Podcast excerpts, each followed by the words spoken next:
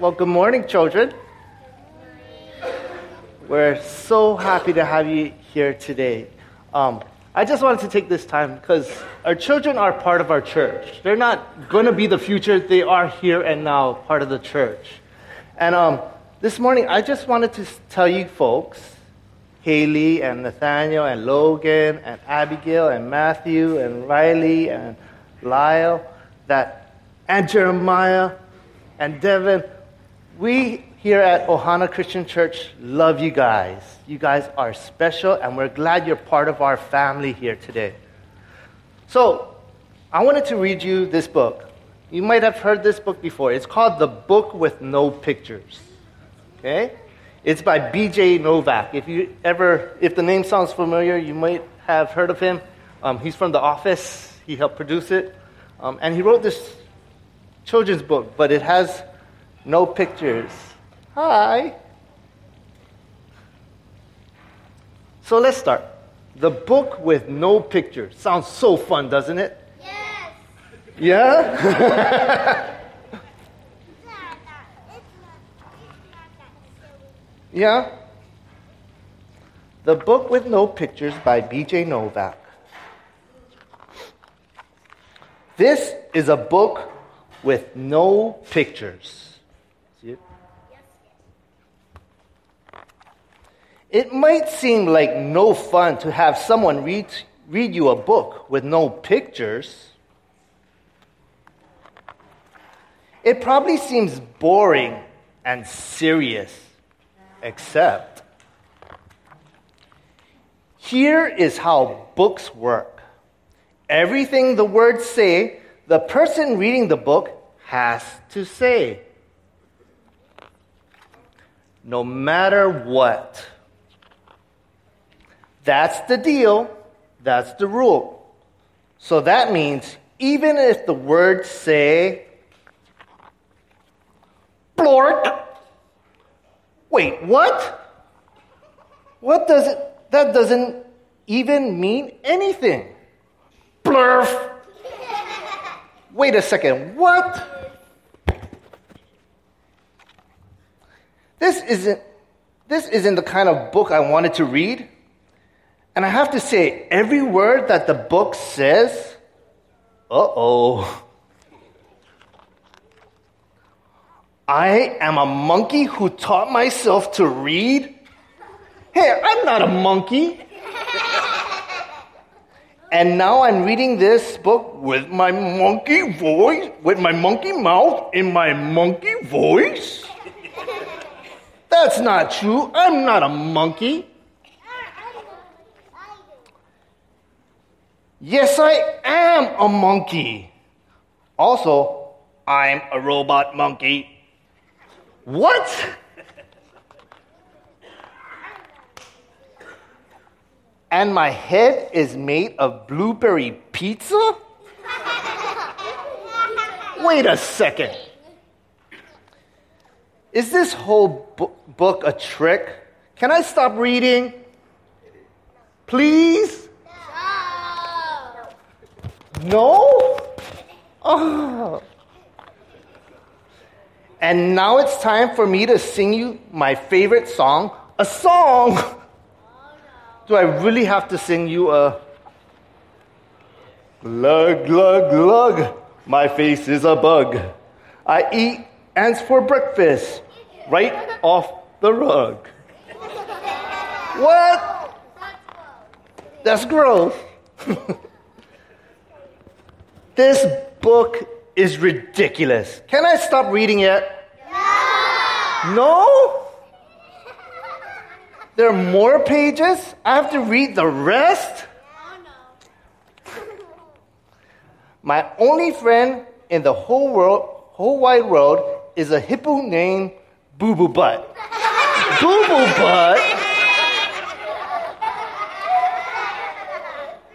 And also, the kid I'm reading this book to is the best kid ever in the history of the entire world. Oh, really? You guys are the best kids of the entire world?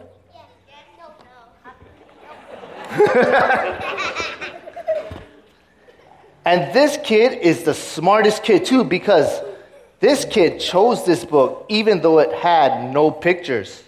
Because kids know this is the book that makes grown ups have to say silly things.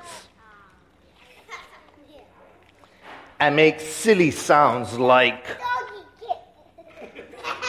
oh no, oh no, here it comes.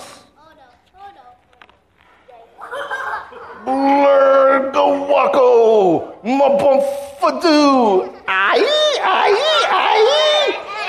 Brug, brug, brug. Oomph, aim, black, blaggity, bliggity, blaggity, blobbity, bloggity, biggity, beep, bop, ee. But dongy face. That's what it said. Oh my goodness. Please don't ever make me read this book again. It's so silly. In fact, it's completely and utterly preposterous. Next time, please, please, please, please choose a book with pictures. Please? Because this, this is just too ridiculous to read. The end. Bonk! I didn't want to say that. Well, thank you for spending some time with us. Huh? Oh, the bird's over there. Well, thank you for coming this morning. Um, I know you guys have children's church, so um, right now you can follow your Sunday school teacher and head off to Sunday school. Let's give them a hand. Great kids.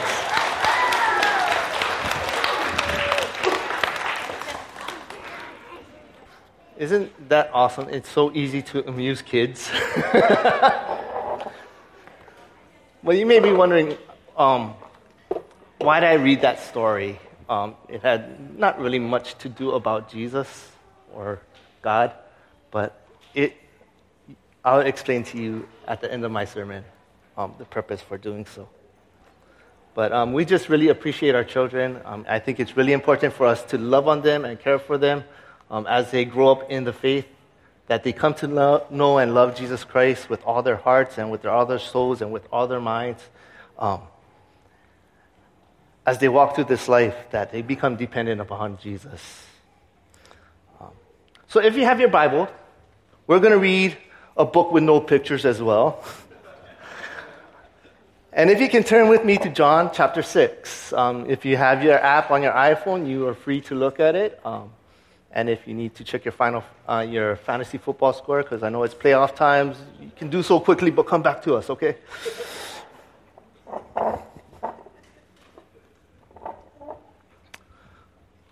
So the text reads like this. Sometimes after this, Jesus crossed to the far shore of the Sea of Galilee. That is, the Sea of Tiberias and a great crowd of people followed him because they saw the signs he had performed by healing the sick. Then Jesus went up on a mountainside and sat down with his disciples. The Jewish Passover festival was near. When Jesus looked up, he saw a great crowd coming, coming towards him. He said to Philip, Where shall I buy bread for all these people to eat?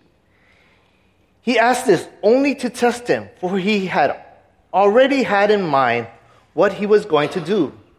Philip answered him, It would take almost a year's wage to buy enough bread for each one to have a bite. Another of his disciples, Andrew, Simon Peter's brother, spoke up. Uh, here's a boy with five barley loaves and two small fish. But how far will that go among so many? Jesus said, Have the people sit down. There was plenty of grass in that place, and they sat down. About 5,000 men were there. Jesus took the loaves, gave thanks, and distributed it to those who were seated as much as they wanted. He did the same with the fish. When they had all had enough to eat, he said to his disciples, Gather up the pieces that are left over. Let nothing be wasted. So they gathered them and filled twelve baskets with the pieces of the five barley loaves left over by those who had eaten. After the people saw the sign Jesus performed, they began to say, Surely this is a prophet who has come to come into the world. Jesus, knowing that they intended to come and make him king by force, withdrew again to a mountain by himself. Heavenly Father, Lord, we come to you this morning um, in this season of Advent, in this season of Christmas, Lord. And some of us, our lives are busy, and some of us, um, may be going through things. Lord, we ask that you would come and be present with us this morning, Lord, that you would speak to our hearts and our minds, that, Lord, you would speak through me and to your people. Holy Spirit, we welcome you here this morning. Have your way. We love you, Lord. Amen. So, as we read this story, I don't know about you, but I had a lot of questions. I'm like, what is this all about? I mean, it's a great story, and it's an amazing story. Jesus takes, you know, five pieces of bread and two fish, and he feeds 5,000. And that's a miracle in itself. How, do, how does someone take, you know, five pieces of loaves of, five loaves of bread and feed more, I mean, what, what do we have? Maybe a hundred or so in here? So 500 times that amount or 50 times that amount? How does he do that? What a great miracle. But why does the author tell this story? What is this about? So, I, as I read through this, I had so many questions going through my mind. I was like, what is this story about? Why is the Passover important? What's so important about that? Why does Jesus feel a need to feed everybody? The text doesn't even say that they were hungry. Why does he, ha- he feel compelled to feed everyone? I mean, why not just tell them, hey, guys, um, just go to McDonald's, order something from the pick two menu. It's only $3. You can get a chicken McNuggets and some french fries. Why does Jesus test Philip? Why him? Why is he even testing his disciple? Is Jesus trying to prove something to them or is this something that Jesus normally does? This is just how Jesus is. Why does Andrew point out, hey, Jesus, there's this kid over here with five loaves and uh, two fish? I mean, come on. He knows that's not going to feed everybody. Why point him out? Why is barley loaves mentioned? Why does Jesus withdraw instead of becoming king? Doesn't he want to be king of our hearts? Why does he run away? Is there symbolic representation of the leftovers that they gather? What is going on in this story? Now, this story here, you have no idea what's going on. I mean, if you know what's going on, please invite me to your Bible study because I really want to learn from you. But this story right here, man, so, the author of the book of John, he's doing something very clever here. Okay? It's like, I don't know if you ever saw on YouTube or if you went to one of those worship services and they have the artists and they're like doing something with two brushes. They're like, yeah, and they're painting on a giant piece of canvas and they're just going for it. And you're like, I don't know what's going on. And the, he, as, as the song's coming to an end, the artist is finishing up and then he takes the canvas and he flips it over. And he's like, and you're like, whoa, and your mind is blown, boom, it's Jesus.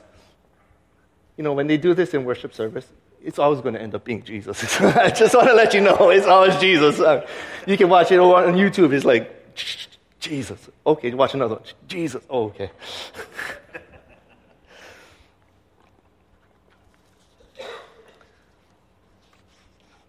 See, John is, caref- is carefully crafting this story and he's describing to us who Jesus is with meticulous detail. Nothing is mentioned here by accident. So he starts off by saying, Jesus went up to the mountainside and sat down with his disciples. Now, if you know um, anything about their culture, this is what the rabbis did. They went up to the top of the mountain, they sat down, and they would speak to people. That is the posture of a teacher. So here, Jesus is taking the posture of a teacher, a rabbi. And then the author describes this miracle story as a test. Now, Jesus does something really interesting here. He decides to throw a party out of the blue without planning for anything. He's like, hey, let's throw a party. It's like Thomas coming up to us and saying, uh, you know what? I have a great idea for the community. Right now, we're going to plan a party, we're going to throw it. And I'll be like, what? Are you? Come on, Thomas, you can't be serious. Are you serious? And I would think, he must be going crazy. I mean, it would stress me out. I'll be like, I can't attend this church. If he does it once, he's going to do it again, and I'm going to be so stressed out. I can't do this over and over again. But this is what Jesus did. He's like, let's throw a party for 5,000 people at the spur of the moment. The text says that Jesus threw this party and he did it to test Philip. He's like, Can you imagine Jesus? Hey, Philip, come here, come here. Um, I have this idea for his party. Let's throw this party, but where can we buy bread for all these people to eat? And Philip's like, it would almost take a year's wages to feed at least, you know, all these people just to have something. I mean, I can imagine being in Philip's shoes. I would have been like, oh my God, wow, what? Are you serious? Okay. Um, best thing, maybe we can go to Kapolei Costco down the street. Hot dogs are like $1.50. You can get soda and a hot dog. Um, I don't know if they're going to be able to finish it on time. That's a huge order. Um, I don't know where we're going to get it. $7,500. That's a lot of money. Or, you know what? We could get pizzas. I wonder if Jesus think, is like, wrong, no hot dog, fail, F for you. no, Jesus not like that. you know, I think Jesus is, what Jesus is doing right here is not doing a pass or fail test. He's using this as a teaching moment. You know, as a teacher in my classroom, kids take the test and sometimes they fail. But it's my policy, and it's from policy passed down from a great teacher that I know, my mother, um, who says, you know, the grade isn't final till the report card comes out. So if you take this test and you fail it, and you take it as a learning moment, I'll give it to you again, but I want you to learn from this. And I th- think that's what Jesus is doing here. He's saying, Philip, this is a learning moment. You don't know the answer, but it's a learning moment. See, because Jesus is a rabbi, he's a teacher. And what he wants to do is reveal to Philip what is God like. In this gospel, the author is trying to prove to us who this Jesus is. Now, the other fact that he states is that right now it's Passover. And a Passover festival was a time where everybody would come from around the country to Jerusalem to celebrate this Passover. And the Passover was to remind the people that they were once slaves in Egypt. It's to remind them of their past and what God did for them. So they have come together to this huge festival to say, This is what God did for us. Remember what God did. It's a celebration that reminds them of their history. And it's a history that reminds them that they were once who remembers? They were once slaves in Egypt. And it reminds them what God has done to bring them out to where they are today. Now, the author does something really interesting here, and you got to stick with me on this one. Yeah? Here we, he, he paints us a picture of John Uh, sorry, not John, Jesus. And Jesus is feeding the people on the eve of this festival. Okay? He's providing bread for them, and he feeds 5,000. In this gospel, it's Jesus who, himself who blesses the bread and the fish and gives it to the people. In the other gospel stories, Jesus tells his disciples, distribute the food. But this one, Jesus is the one who's giving out the food. He gives thanks and distributes it to the people, and they could eat as much as they wanted. And there were leftovers. In fact, he tells his disciples to gather up all the food that is left over. See, he says, we're going to use this for something else. So this bread doesn't spoil.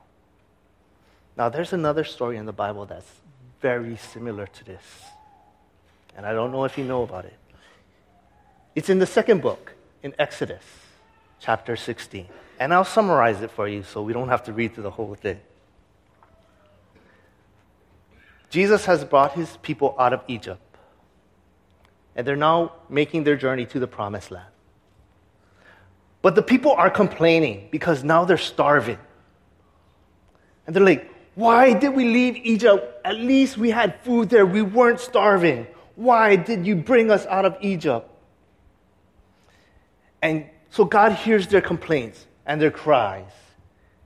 And what does He do? He provides manna from heaven. Every morning, when they wake up, there's manna on the ground. And Moses states, This is bread that the Lord has given you to eat.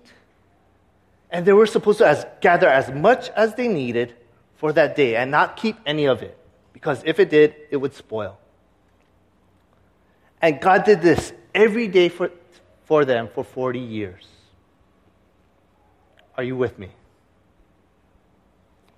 See, the, what John or the author of John is doing is he's putting up all these street signs, street signs. And he's saying, look, this is pointing to Jesus. God gives bread in manna. Jesus gives bread. God feeds the people. Jesus feeds the people. God provides so much there's leftovers. Jesus provides so much there's leftovers. They ate as much as they wanted. The people ate as much as they wanted. The source is from God. The source is from Jesus. He's saying, God is present with us right here, right now. God is present with us. And the people take notice. They notice. They're like, there's something special about Jesus. And they decide, let's make Jesus our king. Let's do that. I mean, if God is with this person, who else, who better than to help us get out of the regime of the Roman Empire? Let's make him our king. And Jesus reacts, he's like, whoa, whoa, whoa, fellas, that's not how I roll. And then he takes off. What? What? Why would he do that? See, I think the temptation for us is to shape God into something we want him to be. God does not want to be and will not be limited to our own understanding of who God is. We cannot contain God to be how we imagine him to be. God will be the one that sets the parameters. God will be the one who defines who he is. Now, I know we all do this sometimes. We want God to do things for us. You know, when I was in high school, I had to take tests. And, you know, I, I didn't like studying because I'd rather hang out with friends or do other things. So there'll be times on the eve of the test, I'm praying, God, I need to pass this class or else I don't want to repeat ninth grade or whatever it is, right? Or I paid a lot of money for this college class.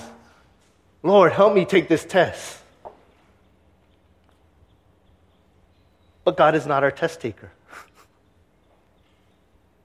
Sometimes we want God to be our genie in a bottle and grant us, grant us whatever wish we want.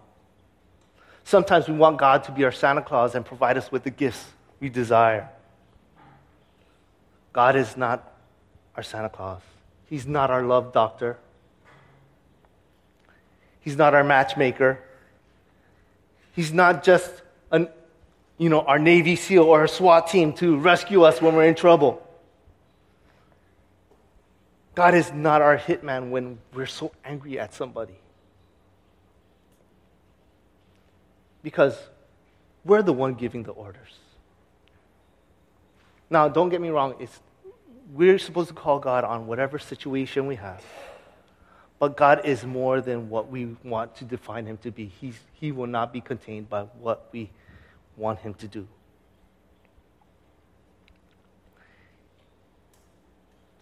So, through this miracle story, we can see that God is present with us. He's not a God that is far away, but He's present here and now with us in this world. He's engaged with us.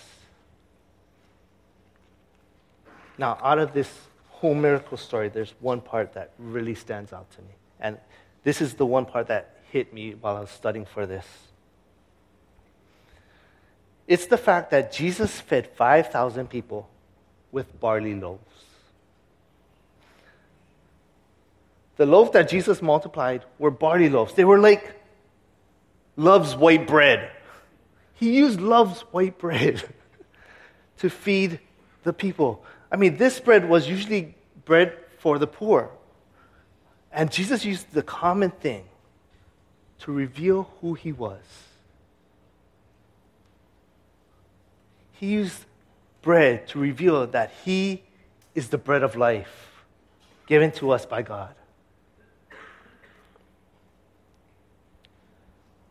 This God is a God in the common things, in the unexpected.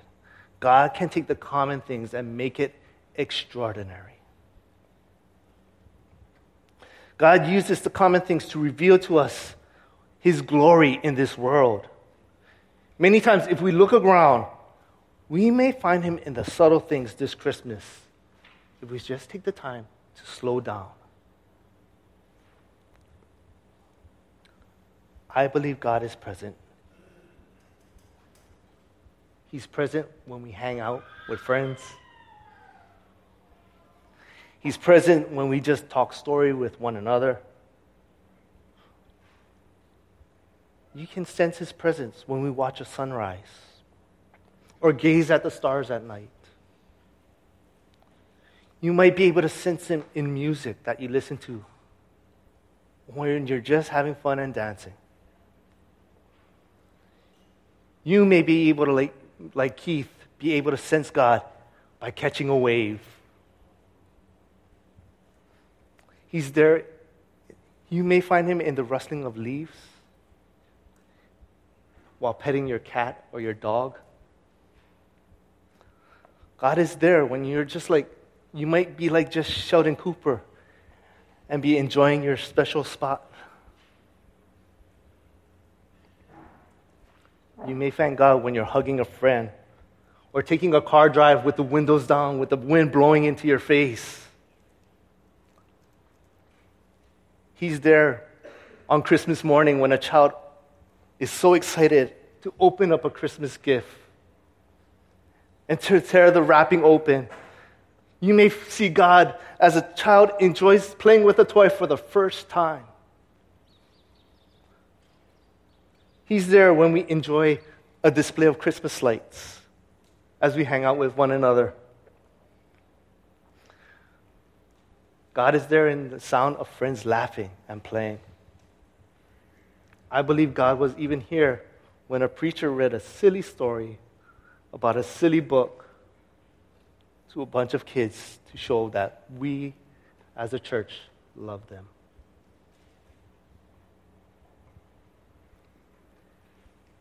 May you this morning feel the presence of God in your life this Christmas season. May you have eyes to see what God is doing in the world around you and in the people around you. May God re- reveal Himself and give you comfort and peace and joy this Advent season. Amen.